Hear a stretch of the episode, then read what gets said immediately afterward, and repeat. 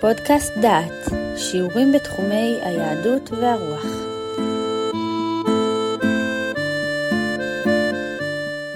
ברוכים הבאים לפודקאסט דעת, לקורס חוק, משפט ומלחמה. בשיחה זו נעסוק במשפט כפר קאסם שהתרחש בשנת 1957 והוא קבע עקרונות לגבי הסתירה בין פקודה ובין מוסר.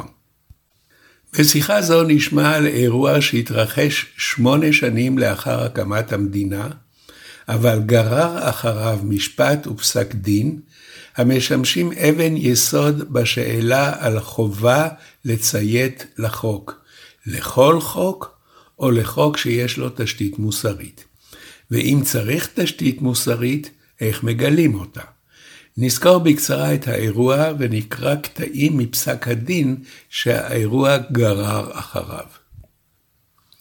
ביום שבו התחילה מלחמת סיני, ב-29 באוקטובר 1956, בשעה חמש אחר הצהריים, הוטל עוצר על כפר קאסם, כפר ערבי ישראלי, צפונה לראש העין, ליד צומת קסם הקרוי על שמה.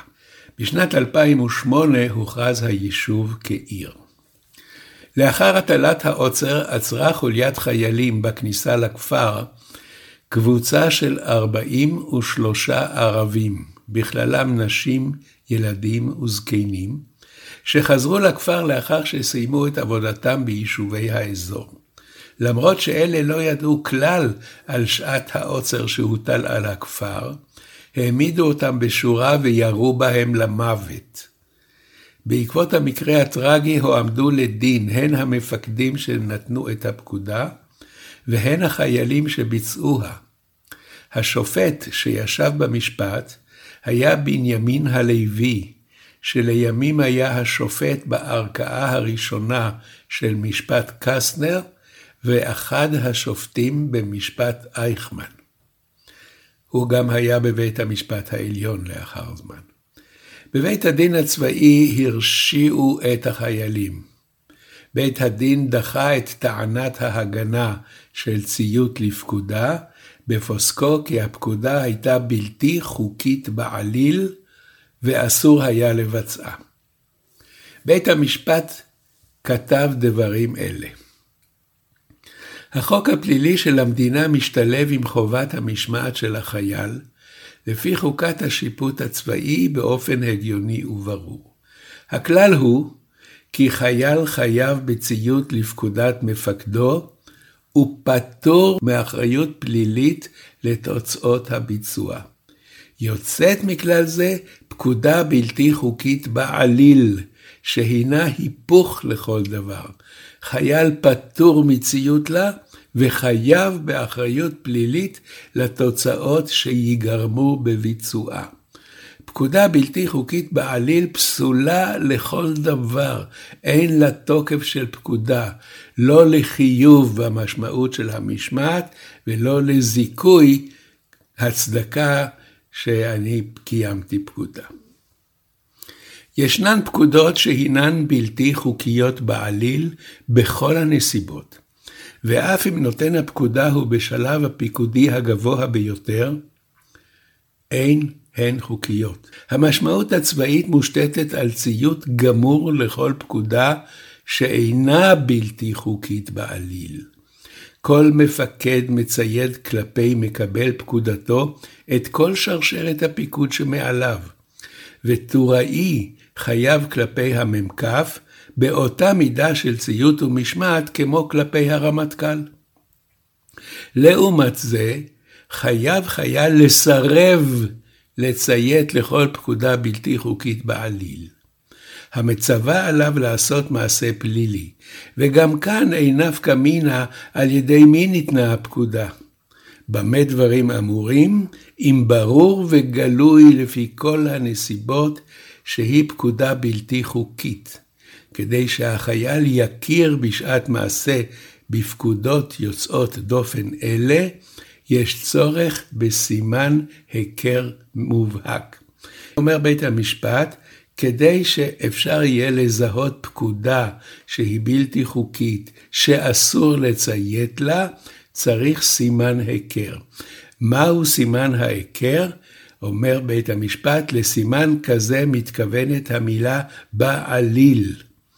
סימן היכרה של פקודה בלתי חוקית בעליל, מן הדין שיתנוסס כדגל שחור מעל הפקודה הנתונה. ככתובת אזהרה האומרת אסור, לא אי חוקיות המתגלה רק לעיני חכמי משפט חשובה כאן, אלא הפרה גלויה ומובהקת, אי חוקיות ודאית והכרחית המופיעה על פני הפקודה עצמה. אופי פלילי ברור של פקודה, או המעשים שהפקודה מצווה לעשותם. אי חוקיות הדוקרת את העין ומקוממת את הלב. זו מידת אי החוקיות בעליל, הדרושה כדי לבטל את חובת הציות של חייל ולהטיל עליו את האחריות הפלילית למעשיו. נשים לב, בית המשפט מבדיל בין פקודה בלתי חוקית לבין פקודה בלתי חוקית בעליל.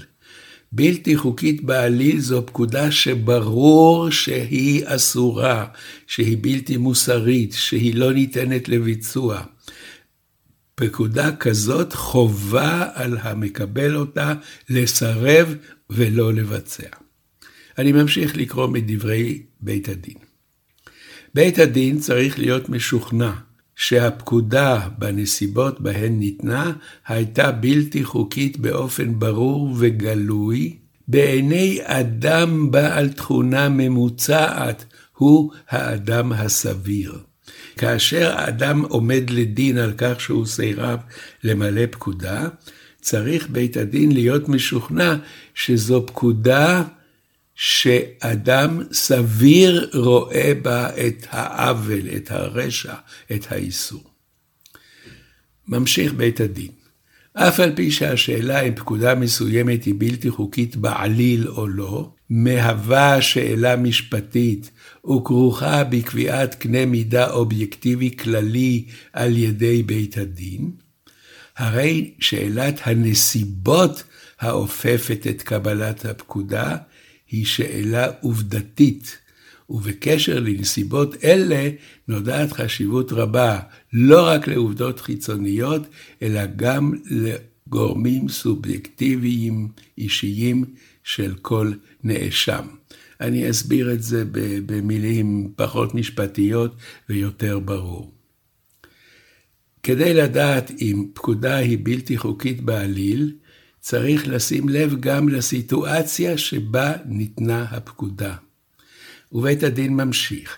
המבחן איננו אם בשעת מעשה היה ברור וגלוי לנאשם כי הפקודה היא בלתי חוקית, אלא אם בכל הנסיבות בהם ניתנה הפקודה לנאשם, ולאור העובדות שהיו ידועות לנאשם זה, הייתה הפקודה הנדונה בלתי חוקית בעיני חייל סביר, בעל דרגתו של הנאשם שהיה נמצא במעמדו ובמקומו. אם רוצים לשפוט אם פקודה הייתה חוקית או בלתי חוקית בעליל, צריך לשאול את השאלה, בסיטואציה הזאת, אדם כמו זה שמאשימים אותו על ביצוע הפקודה הזאת, היה מבין שיש פה פקודה בלתי חוקית בעליל? אם כל אדם הגון, סביר, באותו מעמד, באותה דרגה היה מבין, הרי שהפקודה היא בלתי חוקית בעליל, ומי שמבצע אותה יעמוד לדין. עלינו לבדוק כל פקודה, לא רק לאור נסיבות היא נתנה, אלא גם לאור מצבו, ידיעותיו ואמונותיו הכנות והסבירות של הנאשם מקבל הפקודה. חשוב לבדוק בנוגע לכל נאשם, ובמיוחד בנוגע לנחותי דרגה. הכוונה היא לחפ"שים, לחייל פשוט, שאין לו דרגה ואין לו יכולת לשפוט בראייה רחבה יותר. צריך לבדוק אם היה להם בעת קבלת הפקודה יסוד סביר להאמין כי למפקדם היו טעמים טובים למתן פקודתו. כי אם הם יכולים לחשוב שיש סיבה, אזי הם פטורים מביצוע המעשה. אם כן, נסכם את מה שאומר פסק הדין.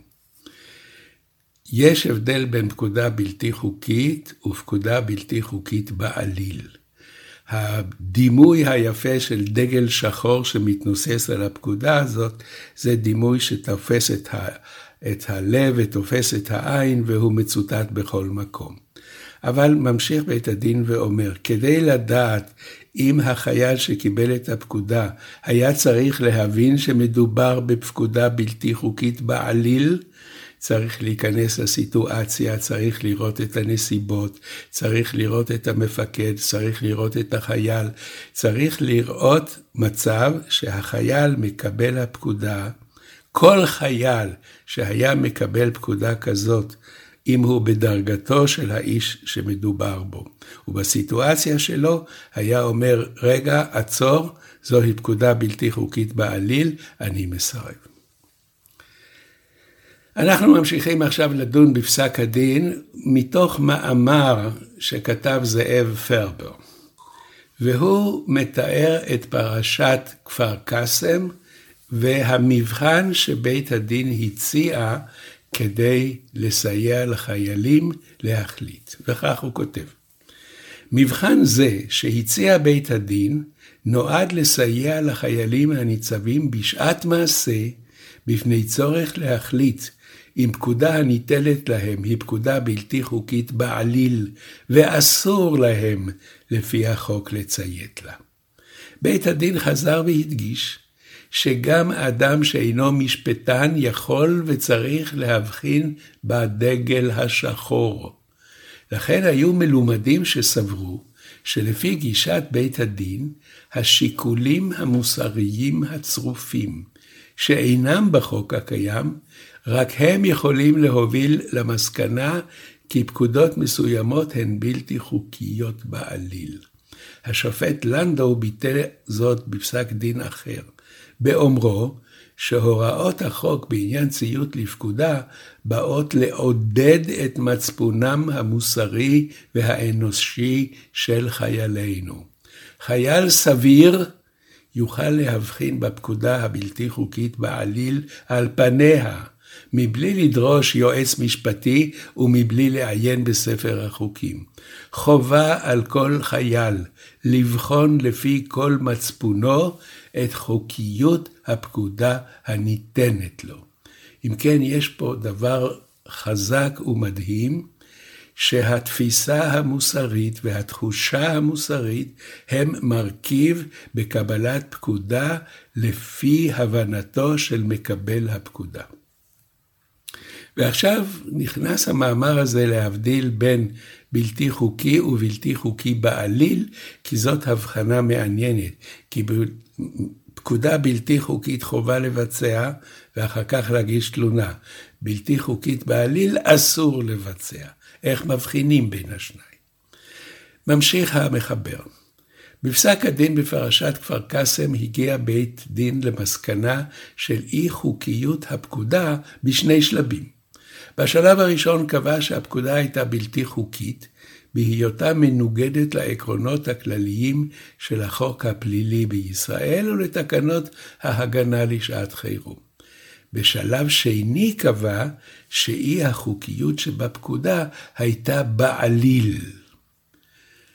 ועכשיו שאלה, מה היה קורה אילו זמן קצר לפני התרחשותה של פרשת כפר קאסם, היו רוב חברי הכנסת תומכים בחקיקת חוק, שהיה קובע כי מותר לחיילים להרוג כל אדם הנמצא מחוץ לבית בשעת עוצר.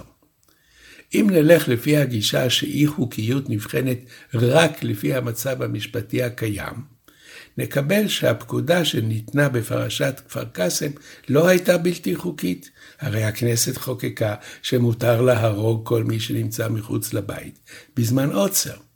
ואם הפקודה הייתה בלתי חוקית, ממילא היא לא יכולה להיות בלתי חוקית בעליל. והוא מוסיף בסוגריים, מצב כזה אינו כל כך היפותטי. מעשיהם של הנאצים בשואה היו חוקיים לפי הדין הגרמני ששלט אז. והוא ממשיך, אבל גם במצב כזה ניתן לומר על הפקודה שהיא דוקרת את העין ומקוממת את הלב, וגם במצב זה מתנוסס מעל הפקודה דגל שחור מוסרי, האומר אסור. נסכם את העניין. פקודה בלתי חוקית היא פקודה שלא עברה את ספרי החוק ולא נרשמה בספר החוקים כחוק.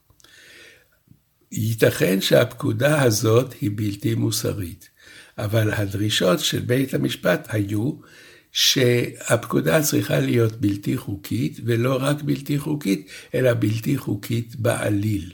מוסיף המחבר ואומר, ייתכן שפקודה חוקית היא בלתי מוסרית בעליל. ועכשיו אנחנו מגיעים להבחנה של עקרונות מוסריים המשולבים בחוק. וממשיך המחבר פרבר. נראה על כן שמבחן הדגל השחור אינו מבחן משפטי רגיל לפי סעיפי החוק, אלא מבחן מוסרי, או כמו שאמר פרופסור שלמה אבינרי, על ידי מבחן הדגל השחור, הכניס בית הדין הצבאי לפסיקה הישראלית עקרונות ששורשיהם ביסודו של משפט הטבע הקלאסי.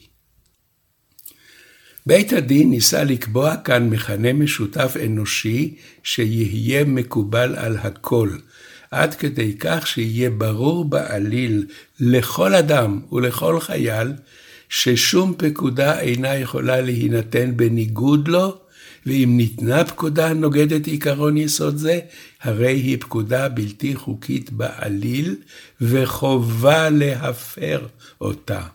שום חוק ושום פקודה אינם יכולים להיות חוקיים אם הם מורים להרוג אנשים החוזרים לאחר יום עבודה לכפרם, לאחר שבינתיים הוטל עוצר על מקום יישובם ללא ידיעתם. במילים אחרות, חוק או פקודה העומדים בניגוד לעקרונות יסוד מוסריים אינם תקפים ואין להם תוקף משפטי. כן, זה המהפך שעשה בית המשפט בכפר קאסם. הוא הכניס עקרונות מוסריים כעקרונות שעל פיהם שופטים את החוק. איך החייל ידע? הטענה היא שמצפונו של החייל קובע.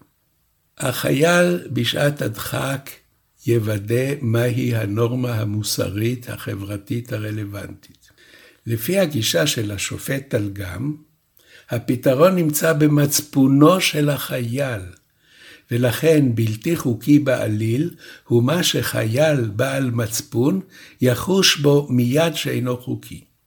עם זאת, הוא אינו פוטר את החייל מהסיכון, כי מה שנראה לא בלתי חוקי, עשוי להיות פקודה חוקית שהוא מסתכן בהפרתה, ועל כן יישא באחריות. וכמו שכתב השופט שטרוזמן, מן הראוי להקל על החיילים הנמצאים בין הפטיש לבין הסדן, בין פקודת המפקד לבין ביצוע מעשה בלתי חוקי, במיוחד בשעת דחק המחייבת שיקול דעת והחלטה מהירים. ולומר להם מתי לציית לפקודה ואימתי יסרבו ולא ייענשו. זאת אומרת, הטענה היא שזה מאוד יפה להגיד לחייל להפעיל את הרגש המוסרי שלו, אבל אם יש שעת לחץ או שעת דחק ורצים בצעקות ויריות, והוא מקבל פקודה לירות באנשים שעומדים מולו, אין לו זמן לחשוב בדיוק ולהפעיל את השיקול המוסרי. צריך לעזור לחייל. והפתרון של העזרה לחייל להחליט זה מבחן של בחירה מוסרית שאומץ במשפט נירנברג נגד הנאצים שהשתתפו במלחמת העולם. וכך נאמר שם: המבחן האמיתי אשר נמצא, ניתן למצוא בשינויים מסוימים במשפט הפלילי של רוב המדינות, אינו אם הייתה פקודה, אלא אם הבחירה המוסרית הייתה באמת אפשרית. עכשיו, לפי המבחן הזה, חייל שהייתה לו בחירה מוסרית לבצע פקודה בלתי חוקית או לא לבצע, והוא בחר לציית, יישא באחריות פלילית. לעומת זאת, אם לא הייתה לפני החייל בעת קבלת הפקודה ברירה מוסרית, אלא לבצע, יהיה פטור מאחריות. כלומר, אי חוקיות לא הייתה אז בעליל. נסכם עד היכן הגענו. החוק, פסק הדין, הנושא של כפר קאסם, הכניס לשיקולים המשפטיים את הצד המוסרי. חייל צריך לשקול שיקול מוסרי, והרגש המוסרי שלו יחליט אם לבצע או לא לבצע, תוך שהוא מסתכן. ייתכן שהרגש המוסרי שלו איננו מתאים לרגש המוסרי של בית המשפט שיפסוק, שישפוט אותו. ולכן הוסיפו פה מרכיב האומר, צריך שיהיה לחייל בחירה מוסרית שהוא יוכל לבצע או לסרב לבצע. אם הוא בסיטואציה שהוא איננו יכול לסרב, אי אפשר להעמיד אותו לדין. ניקח לדוגמה קבוצה שמסתערת וכולם רצים קדימה ויורים אל מול אויב שנמצא מולם, אדם פרטי, בודד, לא יכול לעצור. הוא לא יכול להישאר מאחור, כי אז הוא ייהרג. הוא נמצא בתוך קבוצה שלא ניתן להיחלץ ממנה, או שהוא יושב בזחלם שדוהר, והוא יושב ליד נשק והוא לא יכול לעצור אותו, מפני שהסיטואציה איננה מאפשרת זאת. במקרה כזה יהיה פטור. ועכשיו אני עובר לקרוא קטעים מפסק הדין של השופט בנימין הלוי, ושוב, הנושא שלנו, פקודה בלתי חוקית ופקודה בלתי חוקית בעליל. וכך כותב השופט: מהו סימן ההיכר של פקודה בלתי חוקית בעליל?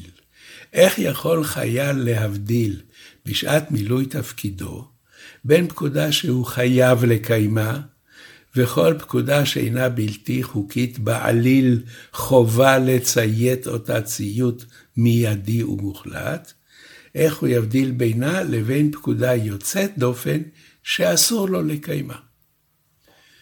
ממשיך השופט וכותב, חובתו הראשונה של חייל לציית לפקודות מפקדיו, וציות גמור ובלתי מסויג, ללא היסוס ופקפוק כלל, בכל שלבי הפיקוד, מן הטוראי ועד למפקד העליון, הוא יסוד מוסד של הצבא, כל צבא, ותנאי הכרחי לכושר פעולותיו, בימי שלום כבימי מלחמה.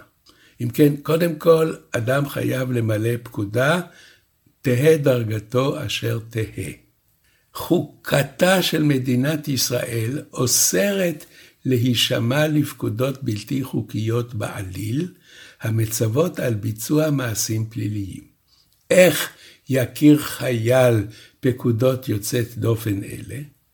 כאן יש צורך בסימן היכר מובהק, סימן ברור ופשוט בתכלית. שהרי הבדל זה בין פקודה שחייל חייב לה ציות מלא, לבין פקודה שאסור לו לבצעה, את הצלחת המשימה הצבאית, את נפש החייל ונפשות רבות זולתו, הוא עלול לקבוע. אם הוא טועה ומסרב לפקודה שבגללה הפעולה נכשלת, הרי שיש על מצפונו אחריות כבדה.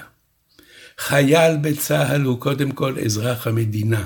ולכן חלים חוקי המדינה כולם גם עליו.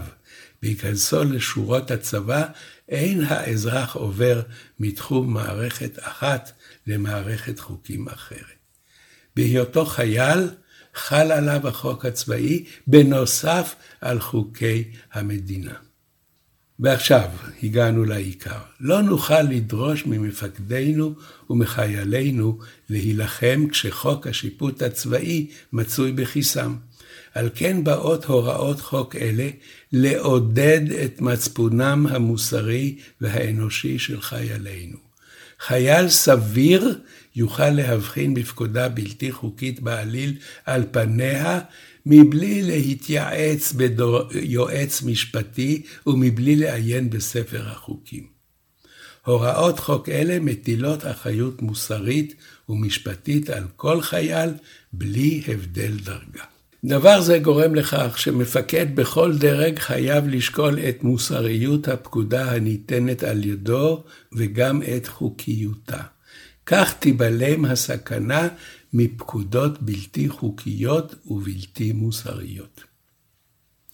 המקבל פקודה חייב לבצעה תוך מחשבה ותוך השקעת יוזמה רבה ככל האפשר. אם נסכם, נוכל להגיד דברים אלה. משפט כפר קאסם הכניס לספר החוקים את השיקול המוסרי.